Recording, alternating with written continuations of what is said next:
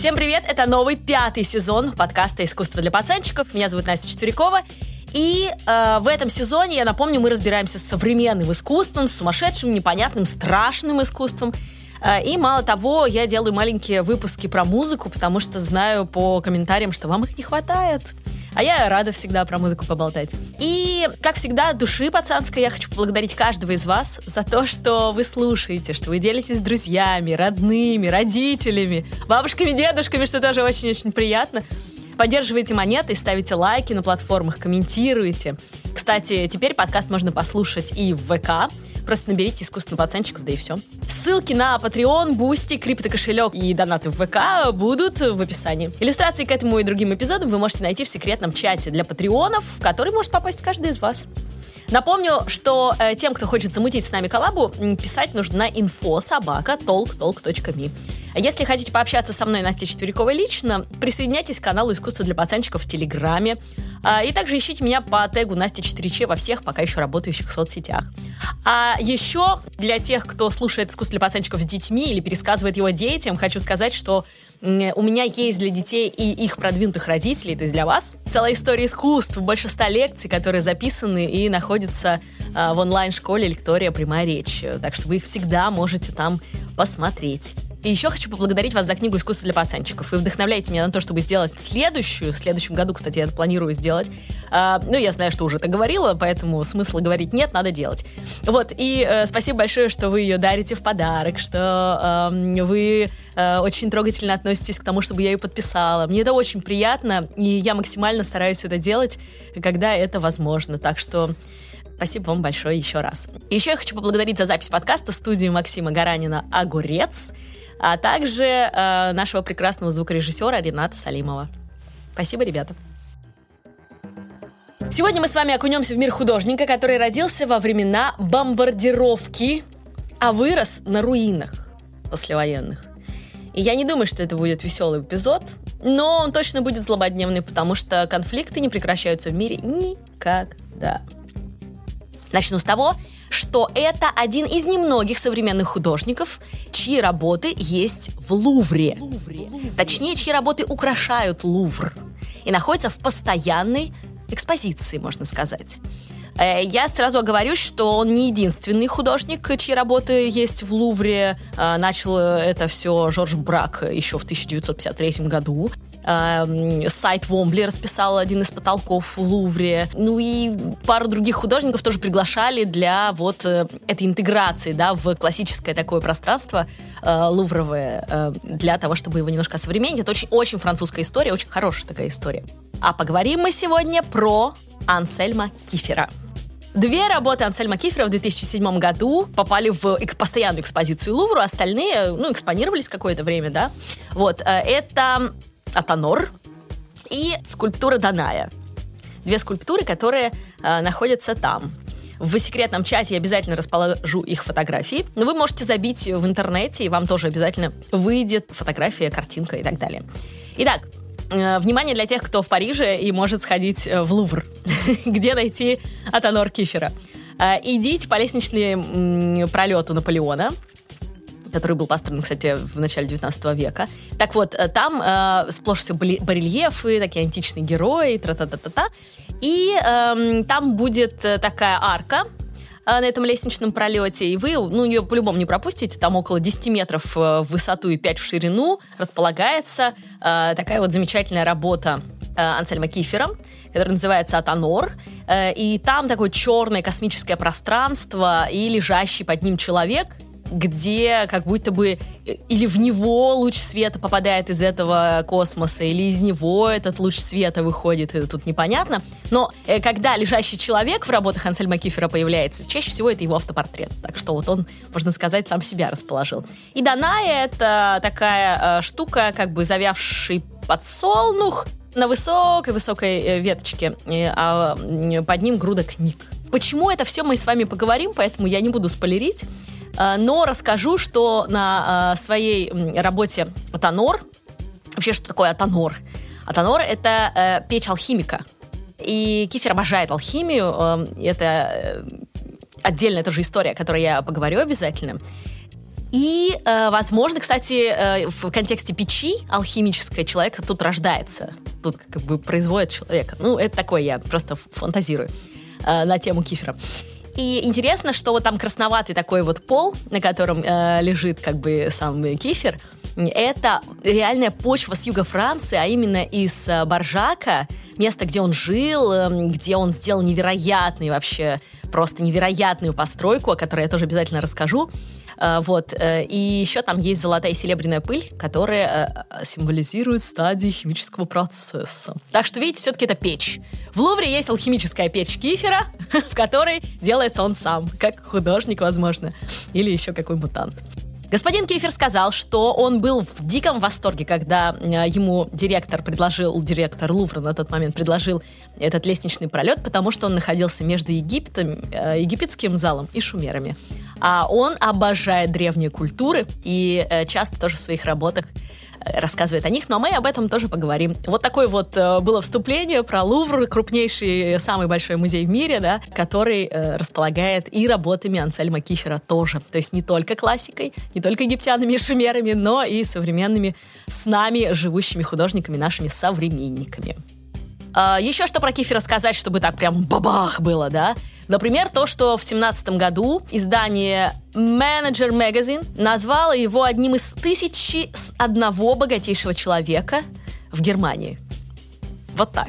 Нет, я просто говорю о том, насколько он э, крут. В 2011, ну так, сколько стоит кефир, да? Сразу спросите вы, наверное.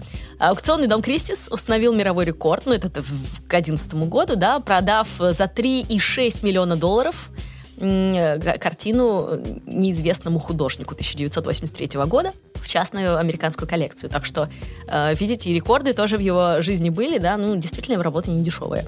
Но классные. А, мало того, он автор лекций по искусству, которые изданы в виде книг, а, но не переведены на русский язык. Мне даже пришлось звонить э, издательству «Гаража» и говорить, типа, ребята, есть ли кифер переведенный? И они такие, мы ничего не знаем про это. А если они не знают, ну то, скорее всего, как бы не переведено. Надеюсь, что это как-то нивелируется. Так вот, я посчитала и насчитала у него не менее 20 книг на самом деле. И там не только лекции по искусству, да. Вообще это не странно, потому что он сам планировал стать поэтом.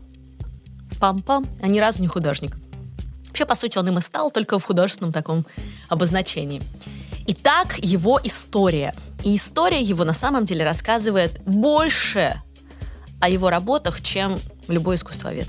Представьте себе, 8 марта 1945 года. Маленький городок Донауэшинген в Шварцвальде, земля Баден-Вюртемберг. Сейчас э, все, кто живут в Германии или немцы, такие, ну что, ты не можешь выговорить? Да, не могу, серьезно, сложно для меня немецкий язык.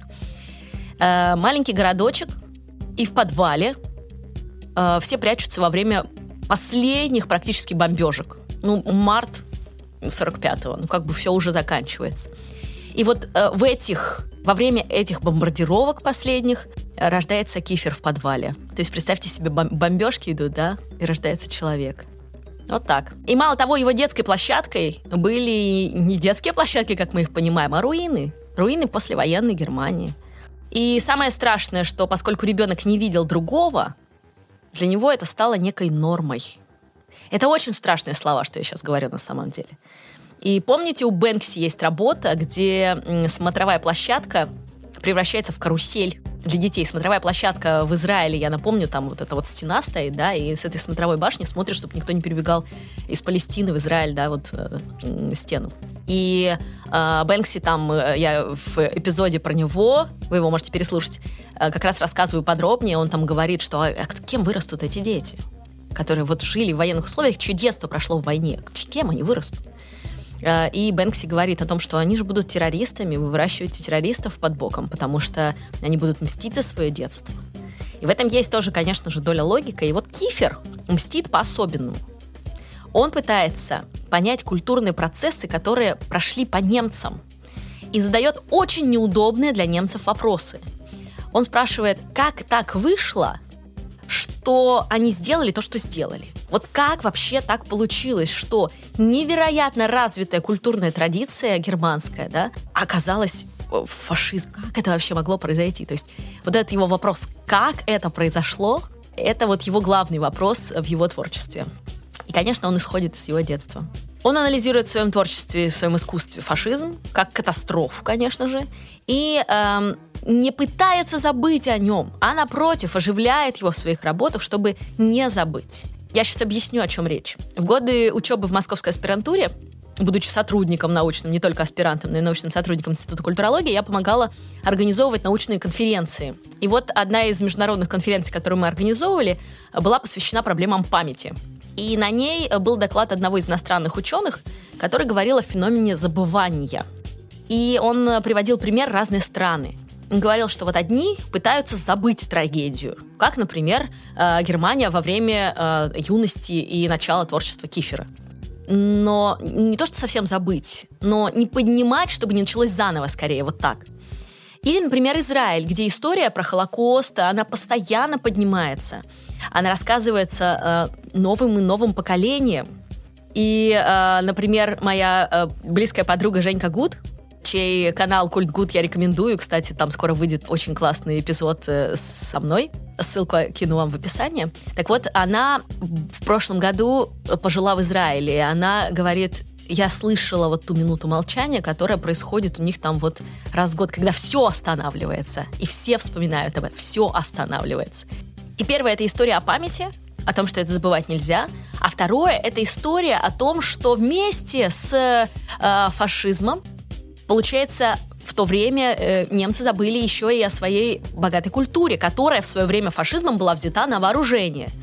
О Вагнере, я не знаю, там, об ученых, э, которые э, в то время работали в Германии, да, о э, литературе великолепной, да, там, о философии типа Ницше, да, то есть это все работало на фашизме, поэтому и это тоже забылось. И он говорит, ну как, это такой культурный важный пласт, как вообще можно о таком забывать, да? Как это можно стирать вообще из памяти?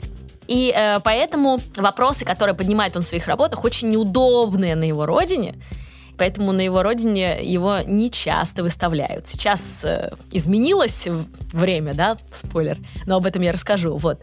Э, но я где-то прочитала формулировку этого всего, и она звучит так. Кифер определяет место встречи немцев со своим прошлым, историческим и мифологическим. Вот, собственно, чем он и занимается. Я думаю, что этого не хватает не только немцам. Это первая важная штука про Кифера. Вторая важная штука про Кифера, чтобы понимать его э, как художника, это то, что он по первому образованию филолог. Я уже немножко упоминала о том, что он хотел быть поэтом. Так вот, он филолог, он закончил университет, изучал романские языки. А, и поэтому тексты в его работах играют очень важную роль как и э, герои предыдущих эпизодов, э, да, Пиперштейн, э, Булатов, Пивоваров, они подписывали, да, свои работы на, прям на работах что-то подписывали, да, у него тоже это происходит. Он тоже дает нам подсказки, подписывая что-то на своих работах. Очень красивым, кстати, почерком. Вот, и поэтому литература очень большую роль в его творчестве играет. Я вам рассказывала, да, что я делю художников на слушающих и читающих. Вот Кефир, он читающий и пишущий, да, он художник вот литературный очень. Сам Кефир себя называет литературозависимый художник, что тоже очень прикольно. Ну а третья важная вещь, что он, в отличие от огромного количества художников, которые имеют свои фабрики, армию своих рабов, которые осуществляют их идеи, типа Кунса, Мураками, Хёрста, о них о всех мы с вами говорили, Кифер делает искусство своими руками, что не может не вызывать уважения, конечно. Понятно, что периодически он использует э, услуги строителей так или иначе, но все-таки он большинство вещей делает сам. И часто он выступает не просто как художник, но и как инженер. Ведь его конструкции и сложные материалы, которыми он пользуется, это часто очень грандиозные штуки, которые вот необходимо быть специалистом просто-напросто. Кстати, у нашего образовательного партнера нетологии есть курс даже для инженеров – а именно для инженеров по автоматизации. За 13 месяцев вы освоите программирование контроллеров и SCADA-систем, с нуля создадите автоматизированную систему управления, выполните 4 проекта на основе реальных задач инженеров АСУ ТП, станете профессионалом, востребованным во многих сферах от энергетики до промышленности. Кстати, эта профессия вошла в топ-3 самых востребованных на рынке труда в России. Переходите по ссылке в описании и изучайте курс «Инженер по автоматизации». А по промокоду искусства латиницей капслоком вам будет доступна скидка 45% на обучение в нетологии, кроме курсов в направлении высшее образование. Скидка не суммируется с другими акциями на сайте. Воспользоваться промокодом можно до конца сентября 2023 года. И четвертая важная штука про кифера, которая тоже нам пригодится, это новое понятие. Полимпсест. Полимпсест. Полимпсест — это техника наложения нескольких текстов, фигур или смыслов друг поверх друга в одной плоскости, будь то плоскость э, живописного полотна или еще какая-то. И хотя эта практика насчитывает уже несколько тысячелетий, но она очень актуальна для художников именно 20-21 века, когда вот нагромождение смыслов, э, в, в нем есть, да, какая-то вот очень интересная такая вот штука. Но давайте постепенно перейдем к его биографии, к его работам, потому что хочется рассказать побольше. Отец Кифера, его звали Цилли, он был художником. Ну, как бы преподавателем рисования, скажем так, э, в большей степени. И, кстати, он долгожитель. Он прожил сто с лишним лет. По крайней мере, на момент выставки Кифера в Питере в 2017 году он был жив, и ему было 101 год. Сейчас я не знаю, что с ним, честно, не нашла информации. Так вот, его отец был ранен под Сталинградом, вернулся в Германию и стал преподавать искусство. А Кифер не особо хотел быть художником. Он хотел быть поэтом, как я уже сказала, и он учился в э, Фрайбургском университете, изучал свои эти романские языки, но через три семестра он переключился на искусство и стал обучаться уже э, в художественных академиях, получил степень искусствоведа в 1969 году и потом, как только получил, видимо, степень искусствоведа, в том же году он собрал все свои работы работы как художника и сжег. Могла бы на этом история закончиться, но нет. Он стал делать провокативную серию фотографий, которую назвал «Оккупация». 1969 год. «Оккупация». Э, на ней он в армейской одежде своего отца на фоне пустынных пейзажей сигует. Сигует, сигует.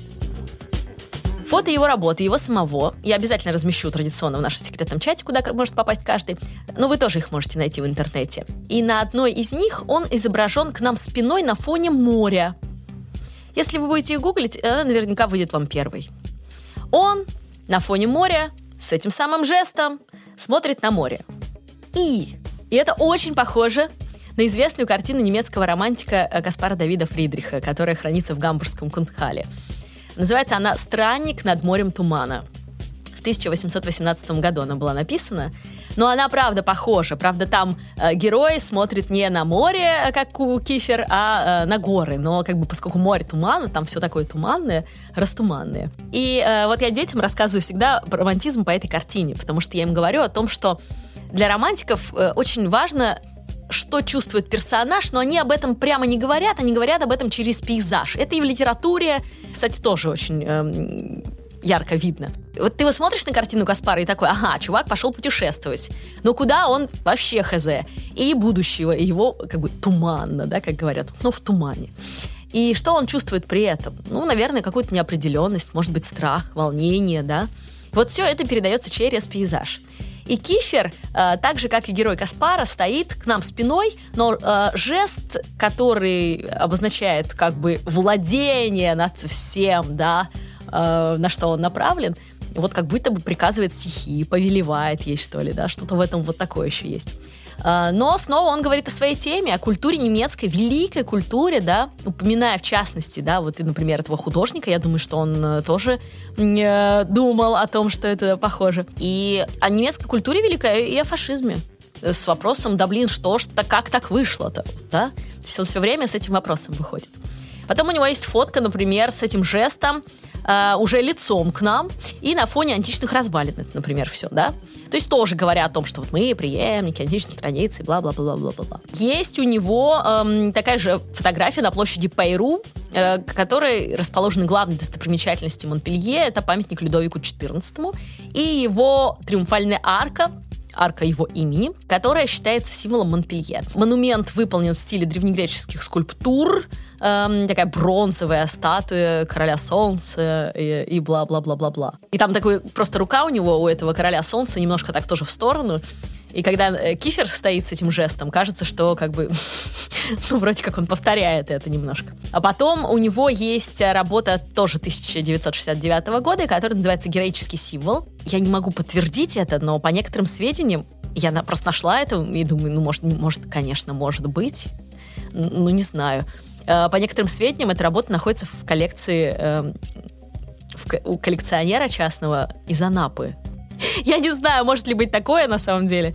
Ну вот э, продала, говорю за, за что продала, да? Это работа «Героический символ», где он э, на пейзаже, ну, это уже нарисованная работа, да, руками нарисованная работа.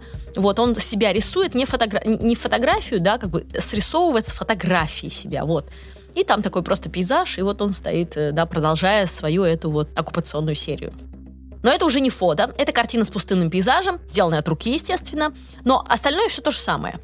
Этот пустынный пейзаж, э, он есть какое-то ощущение вот э, не знаю, после боя или что-то после давно забытого боя, да, когда все заросло уже. В общем, какое-то вот такое вот есть ощущение, то есть не только о культуре, но еще и об этом, об этом забвении, мне кажется, тут речь идет. Э, и, конечно, тема одиночества. Он один. На всех этих работах нет больше никаких персонажей, кроме него. Он один. И с одной стороны, те, кто э, махали вот такими жестами, остались в итоге действительно одни. А с другой стороны, Кифер э, напоминает современниках об ужасах фашизма. Но в то время его никто не понимает. Мало того, все в ужасе просто от того, что он делает.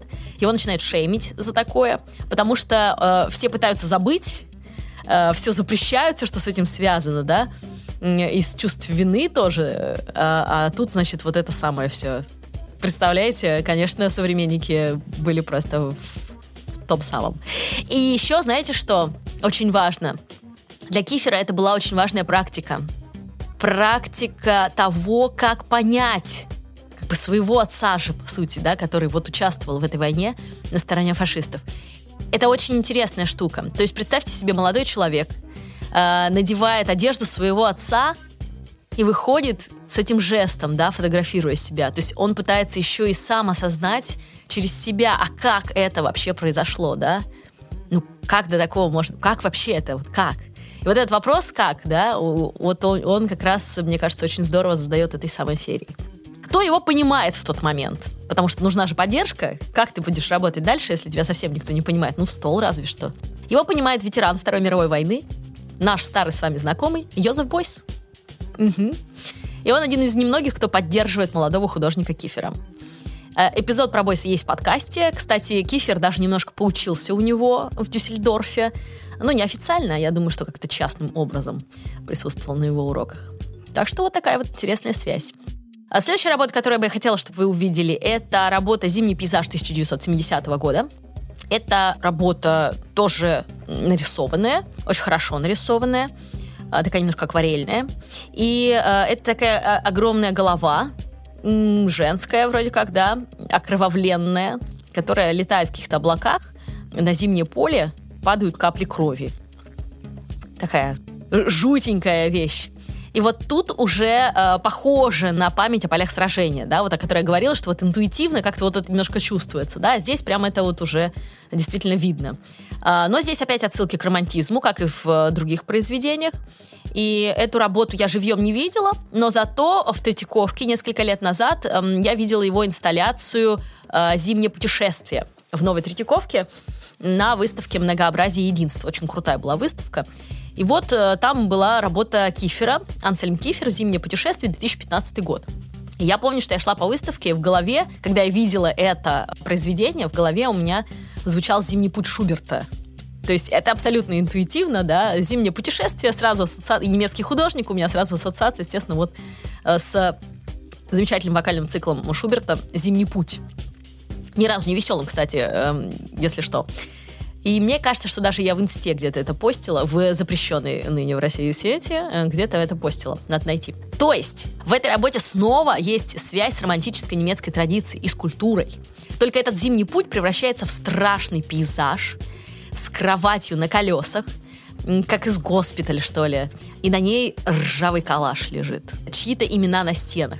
И это, конечно, вызывает э, ну, такие очень жуткие ассоциации. Да, какие-то грибы, какой-то вроде зимний лес э, или не лес, и непонятный, эта кровать. Ох, конечно, Кифер может. Вот даже если его не понимать, даже ничего о нем не знать, просто смотришь на его работы, и тебя, конечно, колотит внутри, потому что ты ощущаешь все равно это все. Этот сумрак. А, Ирина Кулик, ссыльную лекцию про Кифера я оставлю в описании, она говорит, что э, лесные пейзажи — это привет не только детству Кифера, потому что они прятались от бомбежек в лесу, в частности, но и традиции немецких сказок. И с ней трудно не согласиться, потому что, конечно же, говоря о культурной традиции Германии, нельзя не упомянуть сказки братьев Грим тех же и так далее, да. И лес, как пространство для сказок, это всегда э, то страшное место, где все происходит. Как и в русских сказках, так и в немецких сказках народных. Лес — это всегда какое-то пространство параллельное, да, между жизнью и смертью, э, между... Э, светом и тьмой, да, то есть всегда э, лес это что-то такое, куда ты зайдешь и непонятно выйдешь ли оттуда, да, то есть ты как бы вот в таком в, немножко в жутком ощущении всегда находишься. Вот, например, работа его «Варус» называется она, с 76 года, она 1976 года, она живописная, маслом написана, находится в музее Ван Аббе Эйндховена, э, и э, это лес, зима, пятна крови, как будто от выстрелов, как будто это раны даже, я бы сказала, сочатся. Вот такое вот. И на деревьях имена, написанные от руки. Имена Гёльдерлин, Фихте, Клопшток, Шлиермахер. Это все поэты и философы, чьи произведения были поставлены на службу нацизма. И вот он их располагает в этом лесу, в этом зимнем пейзаже и в этих выстрелах, да, в этих ранах кровоточащих. И э, это, конечно, невероятная штука, и это снова игра в полимпсест. Помните про него, да?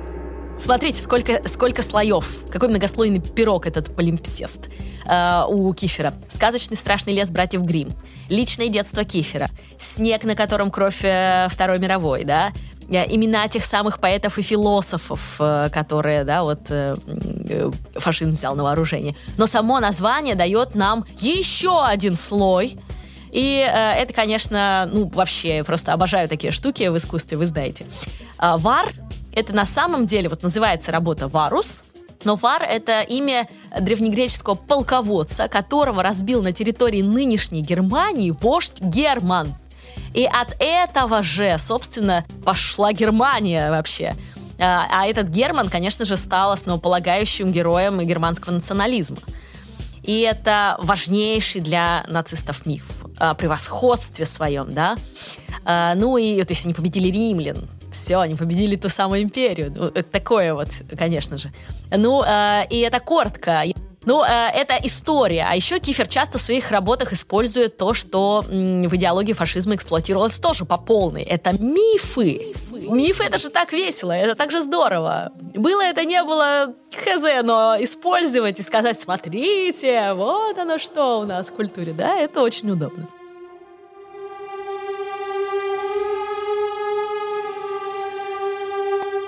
Слышите эту прекрасную музыку?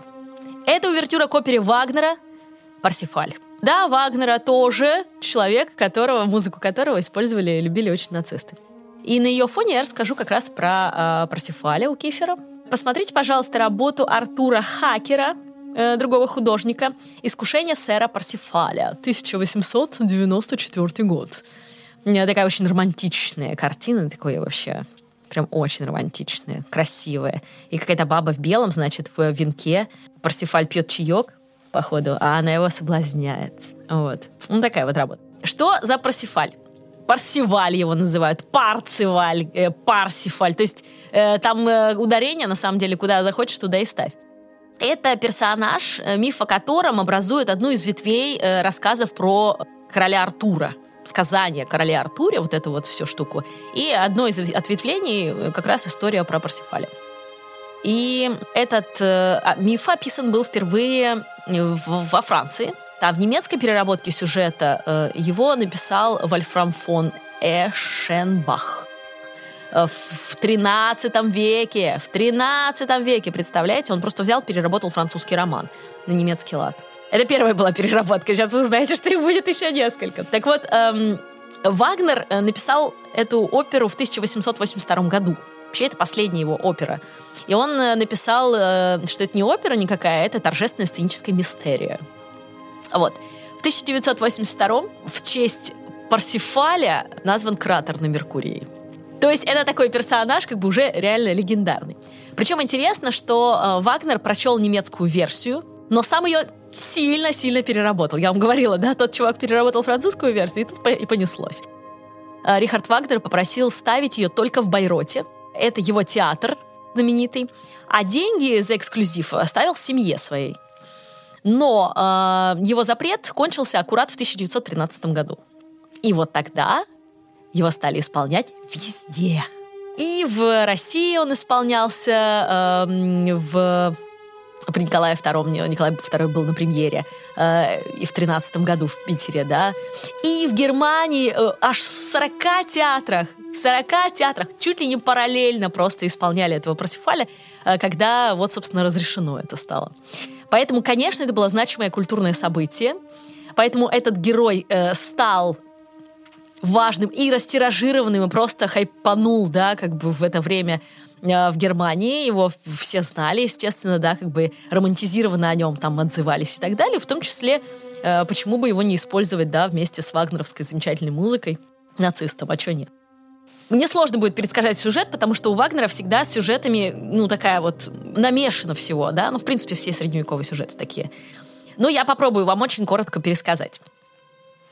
Значит, Парсифаль это простой юноша, который живет, живет в лесу со своей мамой, э, вообще не выкупает, кто он. Э, а на самом деле его мама просто не говорит ему, что она королева, и не хочет, чтобы сын повторил судьбу своего отца, тоже какого-то короля.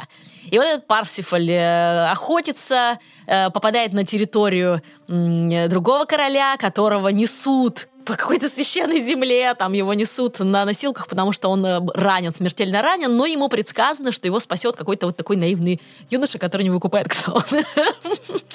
А, дальше очень много мистических всяких штук, встреча с ведьмой, э, которая э, проклята чуть ли не во времена Христа, э, потому что она посмеялась над ним, когда его вели на Голгофу. Проклята она всю жизнь быть красавицей, значит, перерождаться, все время рождаться, рождаться, рождаться, рождаться, не умирать. Вот, э, такое себе наказание. И она пытается соблазнить Парсифаля, чтобы он не попал к королю, чтобы он его не излечил тра-та-та, бла-бла-бла, они пускают с каким-то другим колдуном, значит, в него э, э, копье, но это копье зависает над Парсифалем, да, и как бы какой-то он святой такой человек, и они понимают, что ничего они не сделают, и вот Парсифаль приходит снова в дворец короля, первый раз у них там что-то не сложилось, вот. И там все страдают, мучаются, рыцари прямо вообще страдают. Знаете почему? Потому что король не может их причастить. Я же говорю, там очень много всякой вот такой ерунды. Ну, не ерунды, почему серьезная вещь. А, вот. Почему он их не может причастить? Потому что каждый раз, когда он э, чашу э, с Евхаристией, вот с причастием, да, с кровью э, Христа подносит, ее открывают, у него начинает кровоточить рана. Типа, он же помазанник Божий, понимаете, да, к чему я веду, да? Поэтому он не может как бы их причастить, он мучается адски. А эти все страдают, что он их не может причастить. Мало того, отец этого короля умирает без причастия вообще. То есть это очень важная какая-то вещь. Приходит Парсифаль, такой весь просветленный, значит, бросается колдунья к нему в ноги, начинает, как э, Магдалена, ему обмывать миром, значит, ноги, а он причем в, в латах там, в рыцарских э, приходит, в, в черных. Ну ладно, неважно. Вот, вытирать своими волосами, ну, в общем, вся такая библейская история. Он этим копьем, которое в него кидали, которое вот, значит, вознеслось над ним, э, исцеляет рану этого короля, берет чашу Грааля святую, открывает ее, она начинает светиться, э, все от счастья тоже светятся, потому что наконец-то причастились. Вот такая, если коротко, история про кто такой Парсифаль, да, чтобы вы понимали, о чем речь. Но мы же изучаем в искусстве постановщиков не только каких-то художников, но и вокруг-то что. Тоже это важно очень. Ну и у Кифера следующая переработка Вагнера получается. То есть э, получается третья такое вот, да, переработанная история Парсифаля. Итак, как выглядит э, Парсифаль у, у Кифера? Оперу послушайте, она хоть и длинная, но тем более сюжет теперь примерно знаете. Средневековый дом у Кифера работы. Это живописная работа. Средневековый дом. Мы с вами внутри этого дома. Представьте себя героем э, компьютерной игры «Бродилки». Потому что у Кифера это вот это будет. И просто загуглите, значит, Парсифаль, Ансельм Кифер. Чтобы вы понимали, о чем я говорю. В секретном чате, конечно, выложу все. Героев нет в этом пространстве как бы мы с вами, получается, э, здесь единственные люди, которые в этом помещении. Пространство это средневекового деревянного дома. Специалисты говорят, что вот по э, архитектуре это действительно вот такие дома, дворцы, которые вот деревянные еще были, да, германские, вот. Это вот оно. И дальше мы видим некие предметы в этом интерьере. Интерьером сложно назвать, там просто комнаты деревянные, все деревянное и все. Полы, стены и потолок все деревянные как бы пространство мифа пустое, героев нет. Uh, они как бы удалены из памяти. И я думаю, что вот это вот удаление, да, всех персонажей, это тоже, опять же, история про память, э, о которой говорит Кифер, да, типа, а чем мы их забыли-то вообще? А как мы можем удалить их из себя, из своего культурного кода? А как вообще? Миф умер, а что живо вообще? Да, вот вопрос такой. Итак, на первом полотне то ли комната, мы попадаем в комнату, да, вы представляете себя вот этими персонажами компьютерными? представили себя. Хорошо, смотрим из стороны в сторону. Видим у окна то ли колыбель, то ли кровать. В каком-то из эпизодов я уже рассуждала про кровать, как э, культурологический такой э, как, символ, что ли, да, в искусстве. Э, она очень важная вообще, потому что человек рождается и умирает в кровати, да, кровать все время, она сопровождает очень многие вещи в нашей жизни, поэтому это важная такая штука. Вот, э, и здесь мы видим тоже в этом деревянном пространстве, в этой комнате, какая-то кровать или колыбельная, да, где рожден, возможно, Парсифаль, да, в этом лесу, в незнании, там, да, и так далее. Кто он, что он. Возможно, вот еще про это здесь. На другом холсте другая комната. Мы с вами, как компьютерный персонаж, переносимся в другую комнату. Там, там еще такие лестницы есть сверху. Может быть, мы спустились по этим лестницам. Ну, я говорю, вот очень похоже на бродилку, на компьютерную. И там, э, в этой комнате, два меча. Один сломанный меч со следами крови, он валяется на полу. И второй меч, как э, э меч, э, вот этот вот священный меч, да, который может вытащить только там э, э, определенный рыцарь круглого стола, да, вот он воткнут в землю, он воткнут в этот деревянный пол, и над ним написано Парсифаль, да. Это, еще раз я говорю, это очень похоже на компьютерную игру, потому что там так и обычно бывает. Типа, возьми этот меч, да, что-то такое, кому он принадлежит. Вот, эм, Дальше. Мы попадаем в третье э, пространство, как будто бы под крышей такое ощущение, что мы на чердаке. Э, и там в пол э, воткнуто копье то самое, тоже окровавленное. Вот это копье из э, Парсифаля. И последнее, это э, тоже какое-то такое помещение, не знаю, что напоминающее, ну тоже, в общем, они очень похожи все, с такими деревянными перекрытиями. И мы видим табуретку в конце этого помещения, а на ней таз э, с какими-то кровавыми тряпками или вот что-то такое. И над ней написано над, этими, над этим тазом, э, написано что-то вроде, я, я не знаю, как это перевести с немецкого языка, но примерно это, я переводила, это оказывалось, что это вроде как а, губки, вот знаете, которые кровь впитывают, э, когда на операциях, вот типа эти губки высшего спасения искупителя. Если это очень, очень корявый перевод, я понимаю, но Э, что-то в этом роде, просто чтобы мы понимали, что там. Э, возможно, это вот те губки, которыми протирали раны этого самого короля, да, который все время кровоточила у него эта рана, особенно когда приносили чашу с причастием. То есть вот такие вот э, работы у Кифера, да, вот такой вот миф у Кифера, а у него Парсифаль перерождается вот в такое. Э, или, например, у него есть миф про Беренику или Веронику. Это одно и то же имя, оказывается. Вероники, привет, а знаете, что вы еще и Береники? Так вот, это очень интересно, как воплотил его Кифер. Это очень интересная история. А, есть такое стихотворение у римского поэта Гая Валерия Катула под номером 66. 66, 66. Что-то тоже такое мистическое. Оно называется «Коса Береники», это стихотворение. По преданию, Береника или Вероника – дочь э, киприанского царя и жена египетского царя Птоломея III. Это третий век до нашей эры. Она отрезала свои прекрасные косы и поместила их в храме Афродиты Венеры в благодарность за то, что ее муж невредимым вернулся с войны. На следующий день эти косы из храма исчезли. Скорее всего, их кто-то спер. Тупо спер. Но жрец-астроном Канон выходит из положения и сообщает царской чете, что ночью косы превратились в новые звезды, которых раньше на небе не было. А, и произошло это в 243 году до нашей эры. Сообщается. Вот, э, такая вот легенда. И вообще в этом стихотворении рассказывается о том, как возникло созвездие волосы Вероники в северном полушарии. Или Береники, да, его некоторые так называют. 64 звезды видимые невооруженным глазом, то есть мы с вами тоже их можем увидеть. Если будете искать, по соседству находятся созвездие Льва, Большой Медведицы, Девы и Волопаса. Кто такой Волопас? Я не знаю, ладно, в общем, неважно. Суть в том, что э, волосы Вероники можно... Я, кстати, такую приложуху себе устанавливаю на телефон, очень люблю смотреть «Звездное небо» по нему. И там наверняка есть волосы Береники, надо посмотреть. И мне кажется, что во всем этом мифе, во всем этом стихотворении, да, э, на котором вот основывался Кифер, поскольку он любит литературу, тут важно, что она ждала мужа с войны. И как бы благодарность за возвращение отдала свои прекрасные косы. И тут снова история про войну, да? И как Кифер увидел эти обрезанные косы? Готовы? Береника Ансельм Кифер, 1989 год. Гуглим. Да, это отрезанное крыло самолета. Свинцовое. Свинец его любимый материал, но мы об этом еще поговорим. Самолеты Кифера не летают и никогда не полетят. Они из его любимого материала, вот свинца, о котором я говорю, да, это такая тоже штука, что э, как будто бы как мы надеемся, что фашизм тоже никогда не полетит, да, поэтому может быть свинец. Но вообще, почему свинец, это тоже очень интересная штука. Потому что Кифер любит алхимию, я уже говорила, и он очень увлекается ей. И я сейчас включу училку и скажу, вспомните еще одного художника известного, тоже которого подозревают в увлечении алхимией.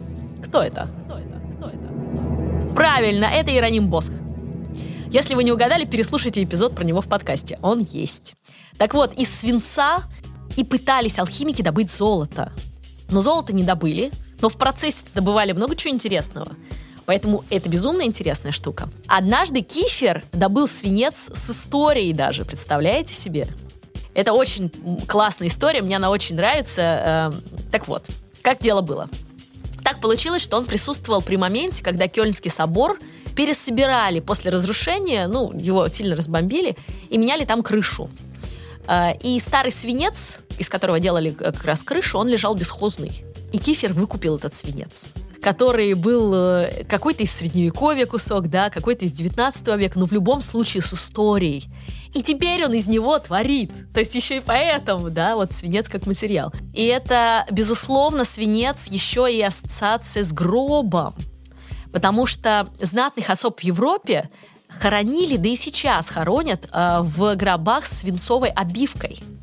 Вот Елизавету, например, в таком похоронили тоже. А, во-первых, э, он предотвращает попадание влаги и позволяет сохранить тело в течение года.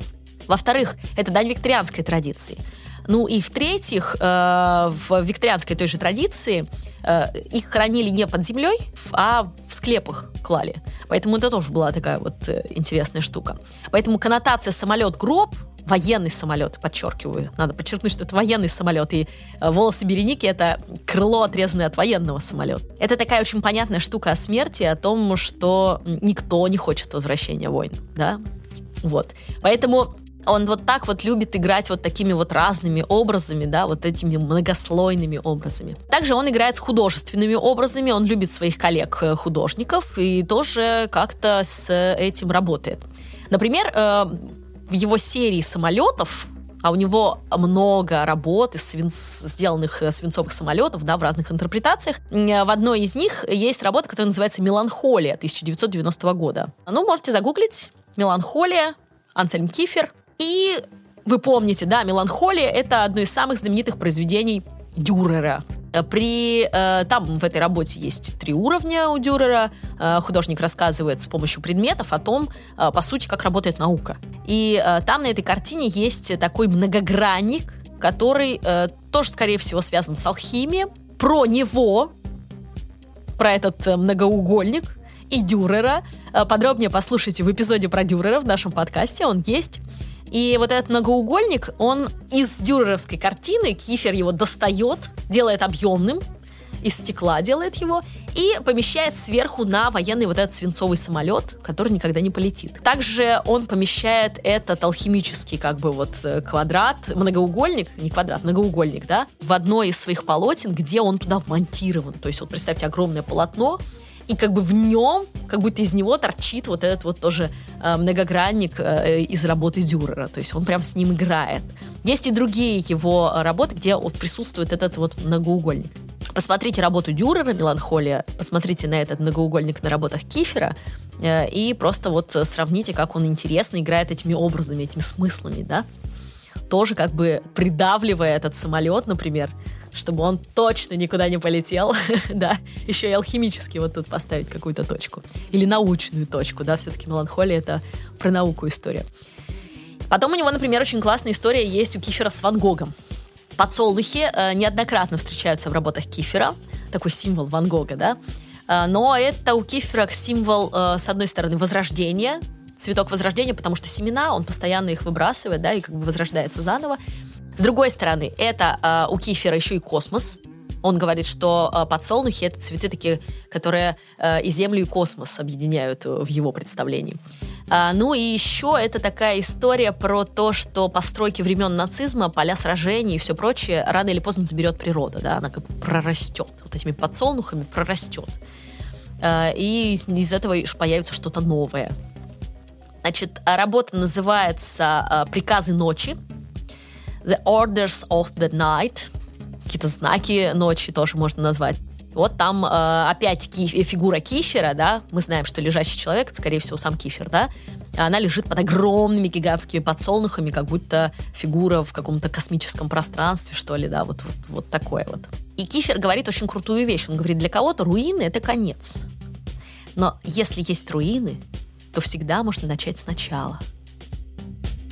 Так вот, Кифера в 2010 году пригласил э, в Амстердаме знаменитый их легендарный Рекс-музеум, и он предложил создать Киферу что-то в его стенах. Кифер э, пошел в зал ночного дозора Рембранта, конечно же, вот, это самый знаменитый зал этого музея, и установил там памятник другому известному голландцу, Винсенту Ван Гогу.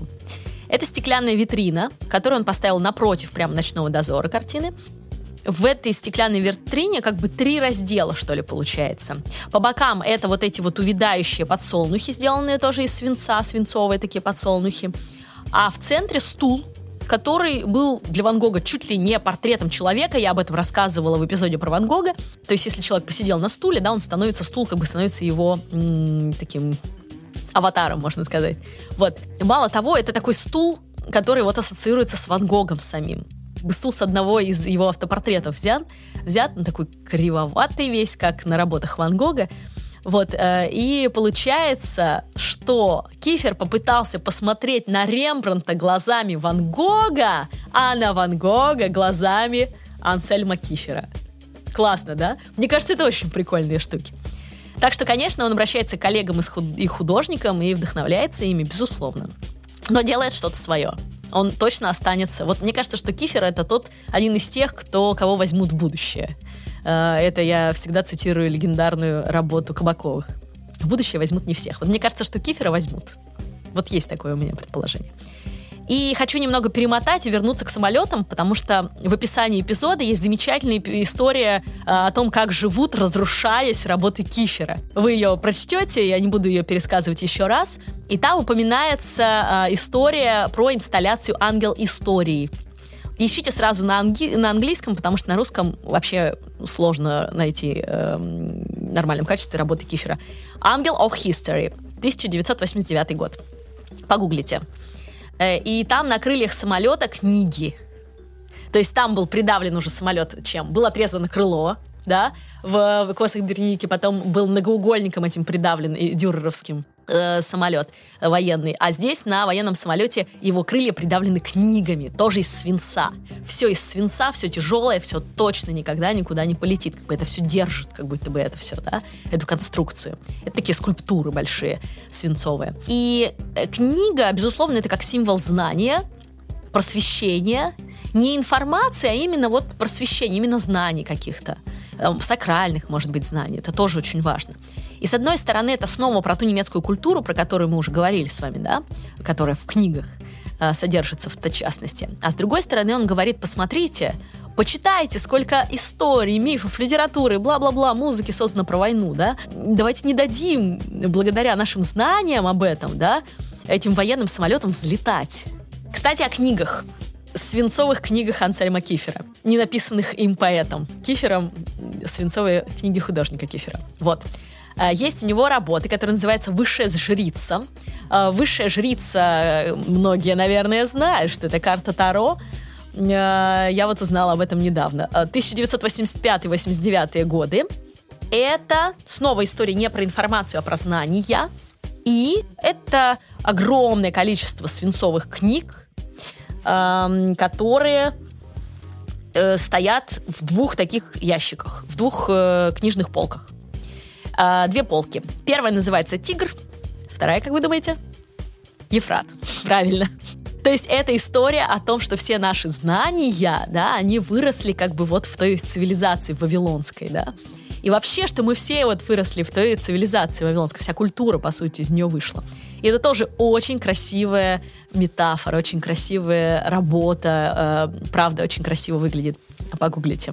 Или, например, его еще одна знаменитая работа, которая называется «Перепись населения», Весит она 32 тонны и представляет собой тяжеленные просто свинцовые фолианты. Ну вот, то есть вот такие вот переписные как будто бы, э, да, переписано население, свинцовые вот эти вот э, книги, которые никогда не прочитают, которые никогда не откроют, они будут вот этим мертвым грузом просто лежать, эти имена. Мало того, у него есть крылатые книги, например, как э, еще одна такая вот иллюстрация того, как он к ним относится, как он к литературе тоже относится. 1992-94 год, book with wings, то есть крылатые вот эти вот, книга с крыльями, э, и это выглядит тоже очень красиво. Вообще у Кифера все выглядит красиво. Э, даже если ужасает, то это все равно красиво все очень выглядит. Он действительно мастер своего дела. То, что немец такой. ну а что, так и есть. Вот, э, и это вот книга, к которой ты подходишь, и у нее возносятся крылья, да, которые готовы улететь, но она не улетит, она наша, она вот с этими знаниями, но она может нам эти крылья передать, да, крылья э, этого знания, э, и мы воспарим. Красиво сказала я. Завершая разговор о самолетах, не могу обойти стороной военный аэропорт Темпельхоф, которому, видимо, суждено умирать. А, а это очень жаль, но надеюсь, что, как и обещают власти, там когда-нибудь появятся э, такие клястеры для художников, для художественной среды и так далее и тому подобное. А, ребята, кто живет в Германии, скажите, что сейчас с Темпельхофом. Интересно. Напишите в комментариях. Так вот, э, у Ансельма Кифера есть ряд работ живописных, э, которые называются Темпельхоф. Он их создал в 2010-2011 году. И э, зацените, из чего эти работы. Холст, масло, акрил, терракота и соль. Странно, что здесь написано еще свинец, потому что обычно он еще льет на картины свинец. Они тяжеленные, гигантские полотна, просто тяжеленные вообще. Их очень трудно транспортировать. Эм, так вот, на этих гигантских полотнах он изобразил такой ржавеющий, вот этот вот ангары э, ржавеющего этого Темпельхофа, Э, очень красиво, опять же, нарисовано, детально, все э, настолько... То есть понятно, что он фотографирует, а потом вот это вот все э, рисует, но вместе с тем это все так проработано, так по-дюреровски вот детально сделано, просто муа, красавчик. И потом это все вот за э, как бы плесенью какой-то поросло, да, ржавчиной поросло. Итак, что такое Темпельхоф вообще? Это гигантский аэропорт. Площадь одной взлетно-посадочной полосы 240 гектар гигантское просто расстояние. В журнале искусства это сравнили с тем, что, да, это площадь больше, чем Монако вообще. Вот. И э, э, это очень легендарное место. На этом месте еще братья Райт запускали свои самолеты в 1909 году, то есть в 1909 году. А, сейчас он заброшен. И одна из причин того, что это место напоминает о фашизме, потому что в 30-х э, его было решено превратить в центр нового Берлина, и сделать самым грандиозным аэропортом в мире, коим он и был, если честно. Вот, э, и помимо всех исторических событий, которые там произошли, там в 26 году была Люфтганзе основана именно там, национальная компания. В 28-м, и вот в 28-м, посмотрите, построили новое здание, я сейчас читаю просто э, исторические сведения перед глазами меня, да, и э, количество пассажиров в 28 году было 40 тысяч в год, а в 1933 году, да, когда к власти пришли э, нацисты, они достроили еще одно здание, и э, аэропорт стал принимать 6-8 миллионов пассажиров. То есть представляете, в какие разы выросло вообще э, вот это вот количество людей. То есть, ну, гигантское абсолютное здание, очень красивое, очень красиво сделано, все, ах, ну, я восхищаюсь, правда, восхищаюсь работой и архитекторов, и того, как это все выглядит. Я на фотографиях смотрю, думаю, боже мой, ну просто шикарно. В ответ на то, что западные э, страны, союзники уже после войны объединили три западных сектора э, Германии, чтобы усилить, как бы, что ли, Германию. Но и Советскому Союзу это очень не понравилось, и Сталин э, блокировал все сухопутные поставки продовольствия в Западный Берлин. Сейчас я объясню, как это связано с Темпельхофом. И э, туда стало попадать, возможно, только по воздушному коридору. И два с половиной миллиона человек остались без еды в тот момент. Причем блокада длилась чуть, чуть ли не 11 месяцев, по-моему. А в это время американские и британские уч, э, э ученые, простите, летчики, британские сразу ученые, британские летчики совершили 277 тысяч 182 полета, перевозя еду, уголь, соль, ну, самое необходимое. И самолеты как раз приземлялись в Темпельхофе. Приземлялись каждые 90 секунд. Ну, то есть, еще раз говорю, что вот эти все события от братьев Райт и до этой блокады, это очень легендарное место, просто очень легендарное место. А, и вот когда решалась судьба этого аэропорта, что с ним делать, огромные пространства гигантские, да, не используются, то э, в Берлинский департамент культуры сам Ансельм Кифер написал письмо. И вот что он туда написал. Он написал, вы же не катаетесь на велосипеде в храме. Uh, и в интервью uh, газете английской The Guardian он жаловался. Там проводятся модные показы тому подобная ерунда, пишет Кифер. Очень жал, жалко ему это место там офисы, там каток, это профанация.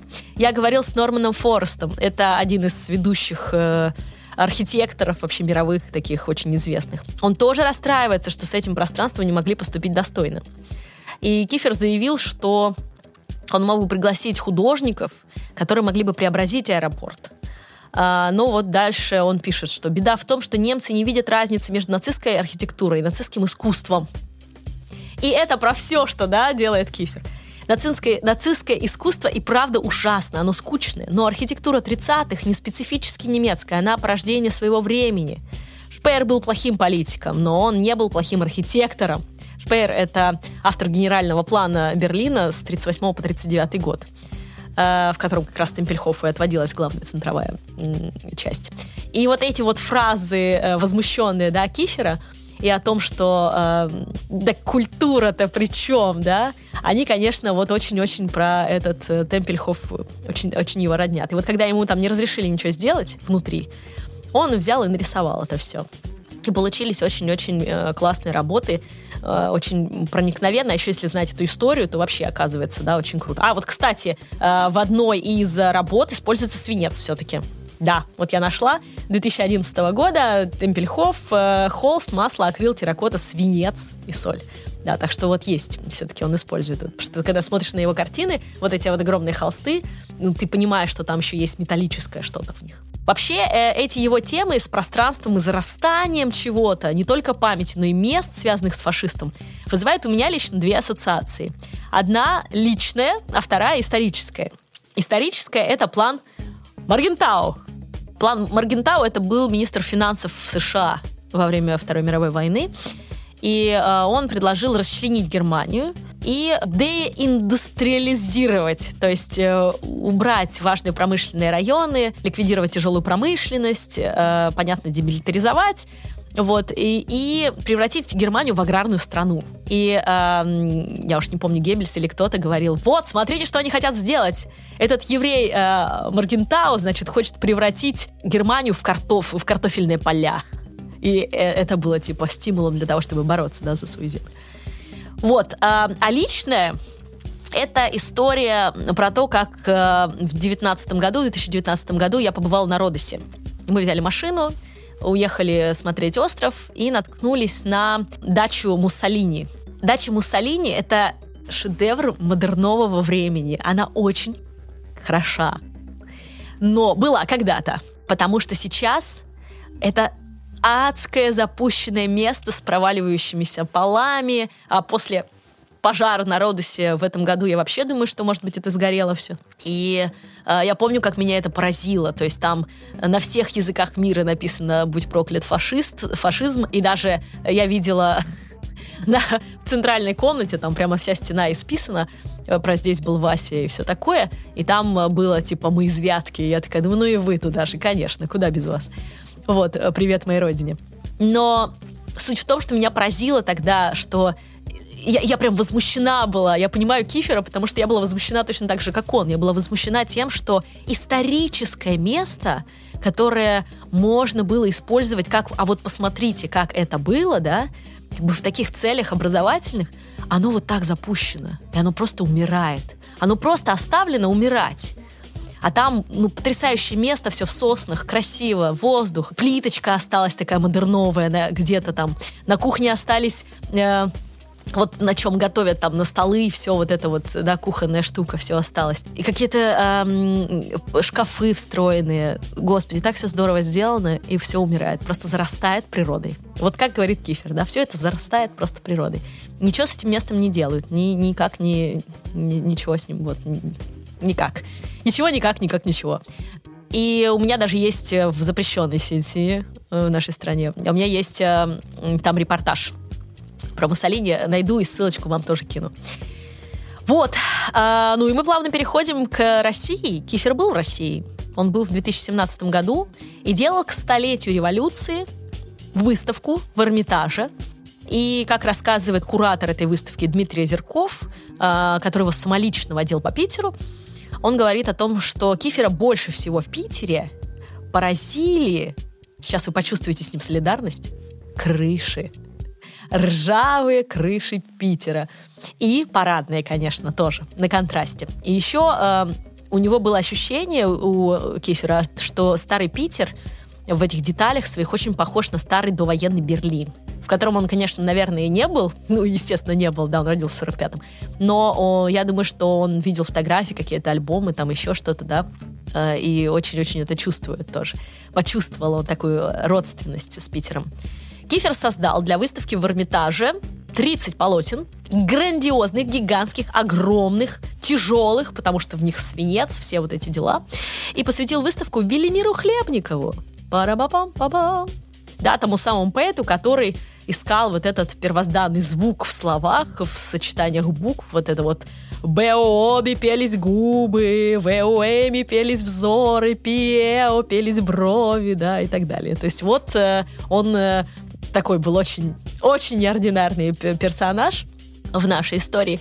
И э, оказывается, что он писал не только стихи, сложные, безумные, красиво звучащие, но и был автором сумасшедших теорий про предсказание исторических событий. Причем он математически высчитывал исторические события. Он высчитал, что число 317 это какое-то такое число, что деляя или помножая на него что-то, какие-то даты исторических событий и так далее, и так далее, а, может предсказать войны и катастрофы. Объясню, как я это понимаю. Он брал важные исторические события и вычислял разницу между ними ну и вот так у него как-то это получалось, в общем. И вот он вычислил как-то это число 317. И Хлебников считал, что это число связано со скоростью света и скоростями Земли. А также он выделил даже закономерность, связанную с этим числом, например, ну, он во многих выделил, в морских сражениях, в каких-то исторических событиях. А еще он, например, э, выделил, что 317 важна, например, для жизни Пушкина была, было число. Да, прикиньте. Э, дело в том, что именно в этих промежутках 317 дней с Пушкиным происходили какие-то важные события. Мистика какая-то. И э, в секретный чат отправлю формулы ну, изображение, да, формул э, Хлебникова. Ничего в них не понимаю, но выглядит красиво. И мало того, Хлебников даже создал союз 317. По замыслу поэта этот союз должен был состоять из 317 членов и осуществлять идею мировой гармонии не революции, не войны, гармонии. И одним из председателей э, этого союза должен был быть э, Герберт Уэллс даже. Угу. Вот так. Но я не берусь в деталях объяснять систему Хлебникова, она реально очень сложная, но вы можете почитать ее, потому что она опубликована и называется «Доски судьбы». Можно попробовать хоть как-то это вообще прочитать. А, выставка, посвященная революции Хлебникова в Эрмитаже в 17 году, проходила не где-то, не в Генштабе, не где-нибудь еще, а в Николаевском зале Эрмитажа. В том самом зале, где по соседству, вот в соседнем буквально помещении, э, совершалась революция, то есть было арестовано временное правительство, оно в этом Николаевском зале заседало, да, то есть тогда, по-моему, там был госпиталь в этот момент, но суть в том, что вот это было прям вот, вот на этом месте, ну, плюс-минус вот на этом месте. И это было очень важно для Кифера, потому что для него всегда работа с местом очень-очень важны. Типа без места все может потеряться. Как, например, для Бэнкси, да? Тоже он выбирает место какое-то определенное. В месте есть какая-то сила, в нем есть э, магия некая. Ссыль на лекцию Дмитрия Зеркова перед выставкой э, и он рассказывает там о Кифере, о знакомстве с Кифером. Э, скину вам в описании подкаста. Так вот, он рассказывал, среди прочего, в, в этой лекции о том, что, оказывается, Хлебников, он созвал как-то раз математиков, ведущих своей эпохи, и сказал им, типа, чуваки, я тут придумал метод, давайте-ка я вам покажу. А они все просто охренели и сказали, ну ты что, ты вообще гонишь? Разошлись. И когда началась революция через пару лет, значит, 17 -го года, они все офигели, потому что он им предсказал это. Представляете? Поэтому история с э, Кифером и Хлебниковым в Эрмитаже, в том самом зале, где э, совершалась революция, это просто какая-то магическая, вот действительно история. Э, как бы возвращаясь, да, он э, еще раз вот это все, можно сказать, пережил вместе со всеми, кто был на этой выставке. Но на открытии, кстати, его не было. Кефира не было, он уехал, потому что он такой, а что, комментировать я все равно не буду ничего, поэтому я поехал. И уехал. Эм, из работ Кифера в этой серии мне очень нравится. Я очень жалею, почему ее не купил Эрмитаж. Мне очень нравится картина э, «Дух над водою».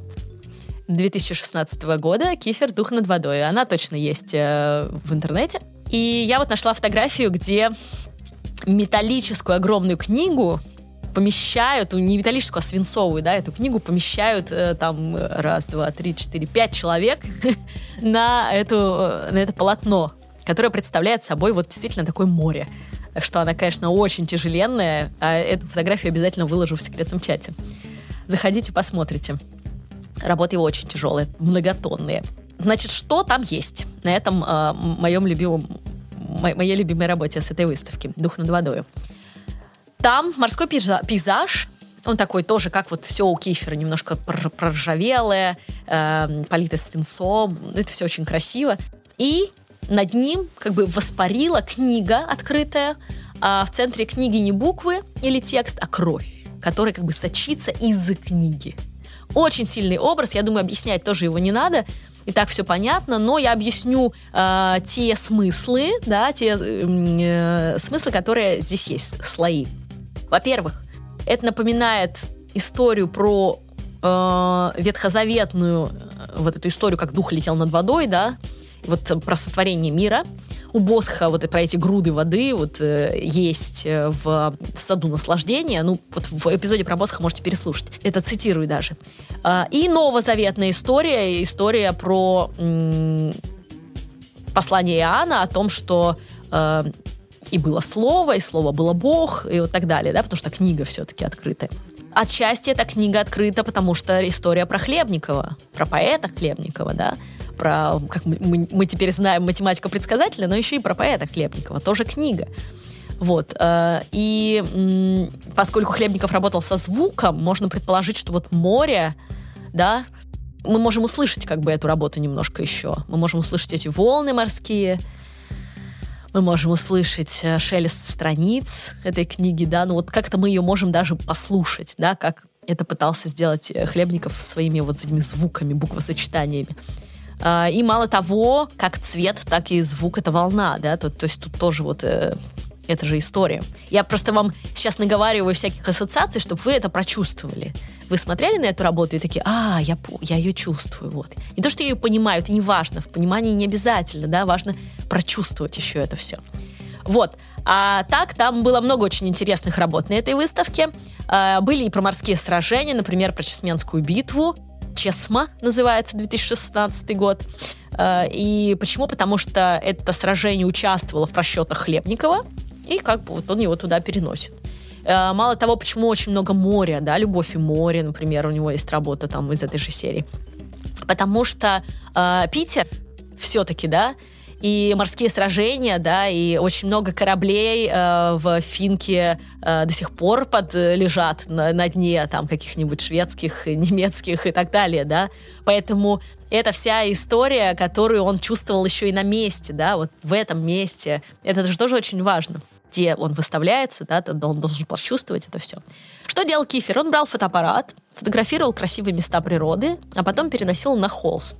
Ну а дальше лил свинец, рисовал подводные лодки на этом всем и прочее. И вот этот вот пейзаж осенний, он тоже очень русский, потому что чаще всего в этом цикле встречается именно осенний пейзаж у Кифера. И почему он русский? Потому что история про э, увядание, она же очень популярна со времен Пушкина, который говорил, что вот осень я вот больше всего люблю тебя, а лето это комары и мошки, и вообще ничего хорошего. И вот эти осенние пейзажи, конечно же, это тоже привет еще и нашим художникам. Я думаю, что Кефиру тоже отчасти вот это был такой поклон в сторону Левитана, Саврасова, э, Шишкина и так далее, да, тех, кто рисовал природу русскую. Осень одно из ярких вообще впечатлений – Э, которое можно почувствовать, мне кажется, от живописи такой пейзажной. Произведение Ансельма Кефера «Аврора» было куплено таки Эрмитажем. Э, но жалко, что все-таки не дух над водой. Ну ладно, видимо, она очень дорого стоила. Да, Аврора куплена. Она у нас находится в Генштабе. Там же, где находится Э, танец Матисса, Пикассо работы и так далее. Да? Вот в Генштабе есть э, Ансельм Кифер. Аврора была куплена за 25 миллионов рублей при поддержке благотворительного фонда Владимира Потанина. Конечно, у Эрмитажа столько денег нет, но отдельно. Вот. И сейчас э, в Генштабе э, она висит. Я в прошлом году как раз э, с дочкой ходила в Генштаб, и я просто зависла. То есть я вам говорю всегда, что искусство — это то, что выводит меня из повседневности. И вот я была с подругой, с ее дочерью, я им там про Кандинского что-то объясняла малышам и все прочее. А потом, э, когда я увидела Кифера, я просто зависла, я реально забыла на несколько мгновений, что у меня есть дочь, что она бежит сейчас по залу, возможно, она что-то сейчас там роняет, приводит в ужас э, смотрительниц или еще что-то, но она была мелкая реально. Э, совсем.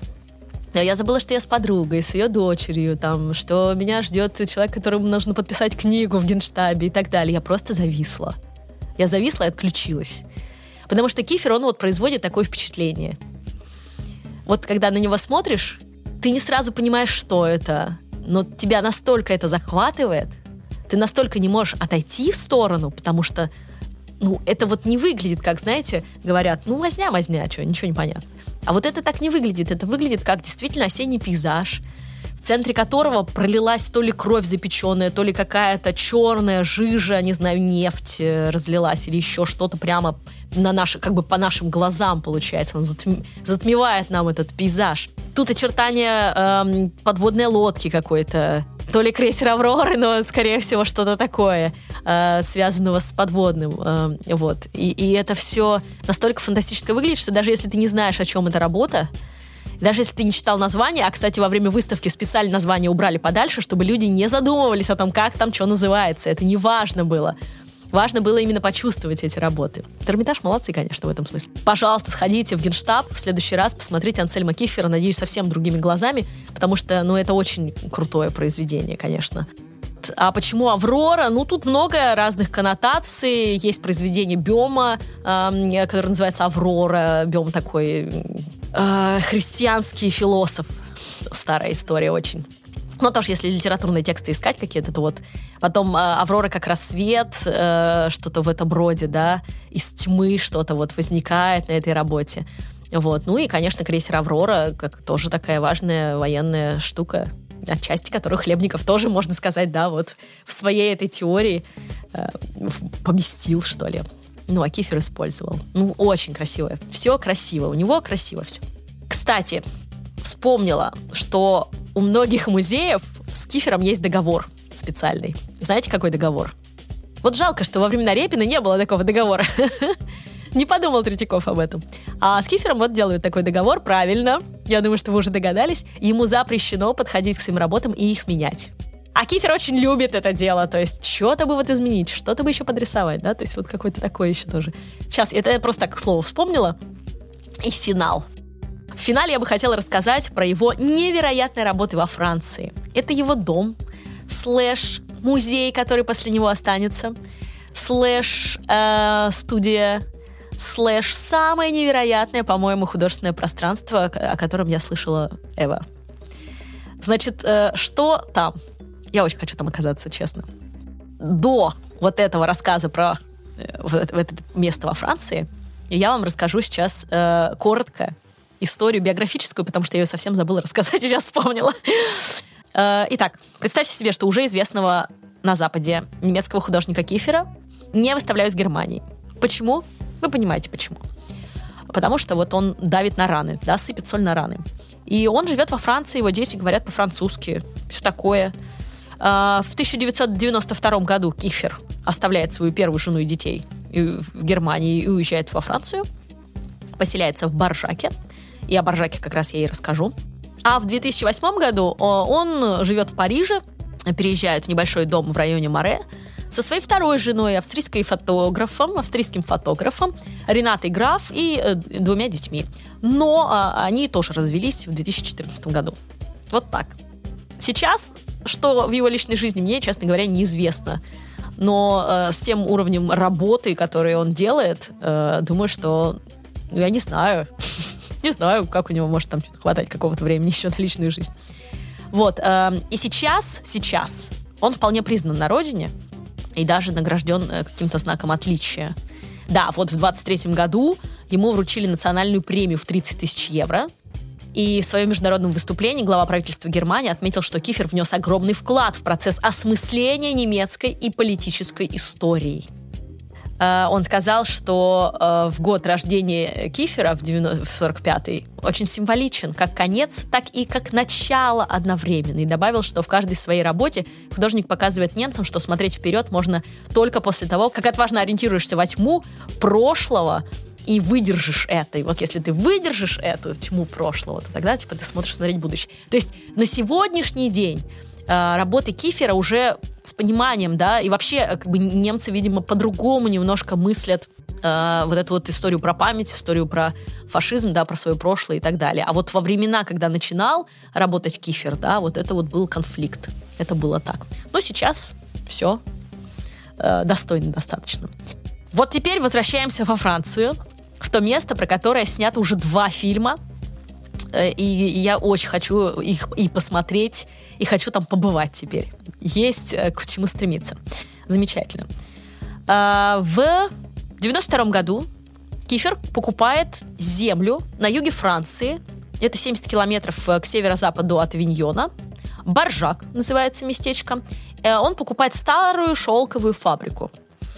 И, эм, собственно, там он начинает постепенно развивать территорию он начинает строить какие-то башни, строить и рушить эти башни, иногда самостоятельно, специально стягивая их, чтобы они падали. То есть он строит какие-то здания, какие-то башни, которые э, растут как грибы буквально на этом месте, и некоторые он специально валит, то есть он их специально прямо тросами э, убирает, да, чтобы они упали. То есть, ну, очень много разных штук. Мало того, на каких-то этажах вы можете спуститься и увидеть произведение Кифера живописные работы висят неожиданно, хоп. Потом заходишь в какое-то другое помещение, там, значит, э, хрясь, э, какие-то скульптуры. Какие-то он ходит, сам ломает, какие-то он ходит, добавляет. Э, то есть там у него никакого договора нет, да, он ходит, что-то меняет. Это постоянно живет. То есть это арт-объект, который останется в веках. Вот инопланетяне прилетят на нашу Землю, найдут в Баржаке это место Кифера и скажут, еженьки, это что ж творили земляне-то, а? Вот это вот да. А у него же и мифы, и литература, да, и герои, и персонажи и войны, и все это осмысленно. И я думаю, что э, через работы Кифера они очень многое поймут о нас э, и о нашей вообще культуре, как о том, что вообще сделал человек в мире. Это очень интересная штука. Баржак — это моя теперь мечта вот туда съездить. Я знаю, что там проводят экскурсии, помогает этому всему фонд Эсхатон, и это фонд Ансельма Кифера, собственно. Вот, и вот его руководитель говорит о том, что нам важно обеспечить доступ общественности, а не развивать массовый туризм, по крайней мере, в ближайшие годы. То есть это очень эксклюзивная история, и поэтому туда может попасть не каждый встречный поперечный, туда не, не просто записаться. И вот на сайте этого эсхатона, а, я вам дам ссылку, Там э, пишут, что сезон открывается в октябре. С октября по май существует. Экскурсии проходят на трех языках. Э, немецком, французском и английском. Можно записаться. Э, там, конечно, думаю, сложно это сделать, но это можно сделать. Только через фонд можно туда попасть. Больше никаким образом э, вы туда не пройдете. А стоит это примерно 25 евро. Вот так. А для жителей Боржака вход бесплатный. Между прочим, кто в Боржаке живет? Тот наверняка видел э, вот эту вот прелесть. Называется эта прелесть Ля Ребут. И вот, собственно, в этот Ля Ребут можно попасть. Выглядит это все очень... Это как, не знаю, как в, в каких-то произведениях Тарковского. Вот такое ощущение, что ты попадаешь в какое-то невероятное пространство Стругацких, не знаю. То есть оно фантастическое, оно утопическое и при этом оно э, очень красиво, как все у Кифера. Я все время это говорю, но я не, не устану э, повторять это, потому что в этих разрушениях, в этих сооружениях, в этих его ржавчинах на картинах, в этой э, его свинц, как он свинец льет на картины. Видео, кстати, тоже вам оставлю. Есть у меня видео, как он работает. В этом есть красота и, и, и эстетика, и, и, и все это очень-очень-очень круто выглядит огромная студия-усадьба, так она называется, в которой вот э, все обустроил сам Ансельм Кифер и продолжает обустраивать. Он постоянно что-то меняет.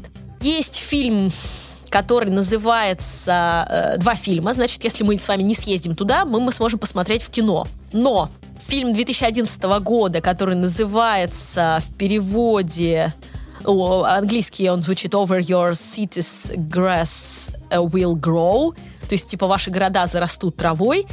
Э, но э, этот фильм Софи Файнс я найти не могу в интернете. Если кто найдет, пожалуйста, киньте. Э, вот. Не знаю, будут его ли когда-нибудь показывать. Может, может хоть, хоть где-нибудь можно найти его будет. Вот, но он тоже снят вот там, в Боржаке. То есть Боржак, понятно, это невероятно фантастическое место, и, конечно, там Кифера и снимают. Про Кифера снимают. А второй фильм вышел в этом году. И он уже побывал на Канском фестивале, его там уже все заценили, оценили. Режиссер Вим Вендерс э, документалку снял как раз о... Э, это 3D-фильм, мало того, э, поэтому еще круче попасть в Боржак, да, вместе с Кифером. Э, и вот э, он рассказывает там свою историю, документальный фильм. Ну и, собственно, можно погрузиться с помощью 3D-технологий в инсталляции художника и побывать вот в этой его студии, усадьбе Ля Рибут. Тоже очень-очень интересно. А, но, эм, опять же, будем надеяться, что он когда-нибудь выйдет, этот фильм, в прокат. Хоть в какой-нибудь прокат, ну, хоть на каких-нибудь там сайтах, не знаю, что-нибудь где-нибудь. Потому что, конечно, хочется посмотреть. Вот. А я рассказала вам всего лишь малую часть работы Кифера на самом деле. Но надеюсь, что, как и я, э, вы им вдохновитесь и сможете, а может, ужаснетесь, что тоже неплохо для искусства, это тоже реакция. Реакция ок и захотите посмотреть побольше про него, почитать, посмотреть. Кифер очень ценит баланс между порядком и хаосом в своей работе. Заявляя, что если порядка слишком много, то работа мертва. А если много хаоса, то она не целостна. Кроме того, он говорит о том, что очень важно пространство. Потому что если работа помещается в не то пространство, то она полностью теряет свою силу. Так вот, я нам всем с вами желаю оказаться в нужном пространстве, в нужном месте и обрести баланс между хаосом и порядком. И да поможет нам в этом сила искусства.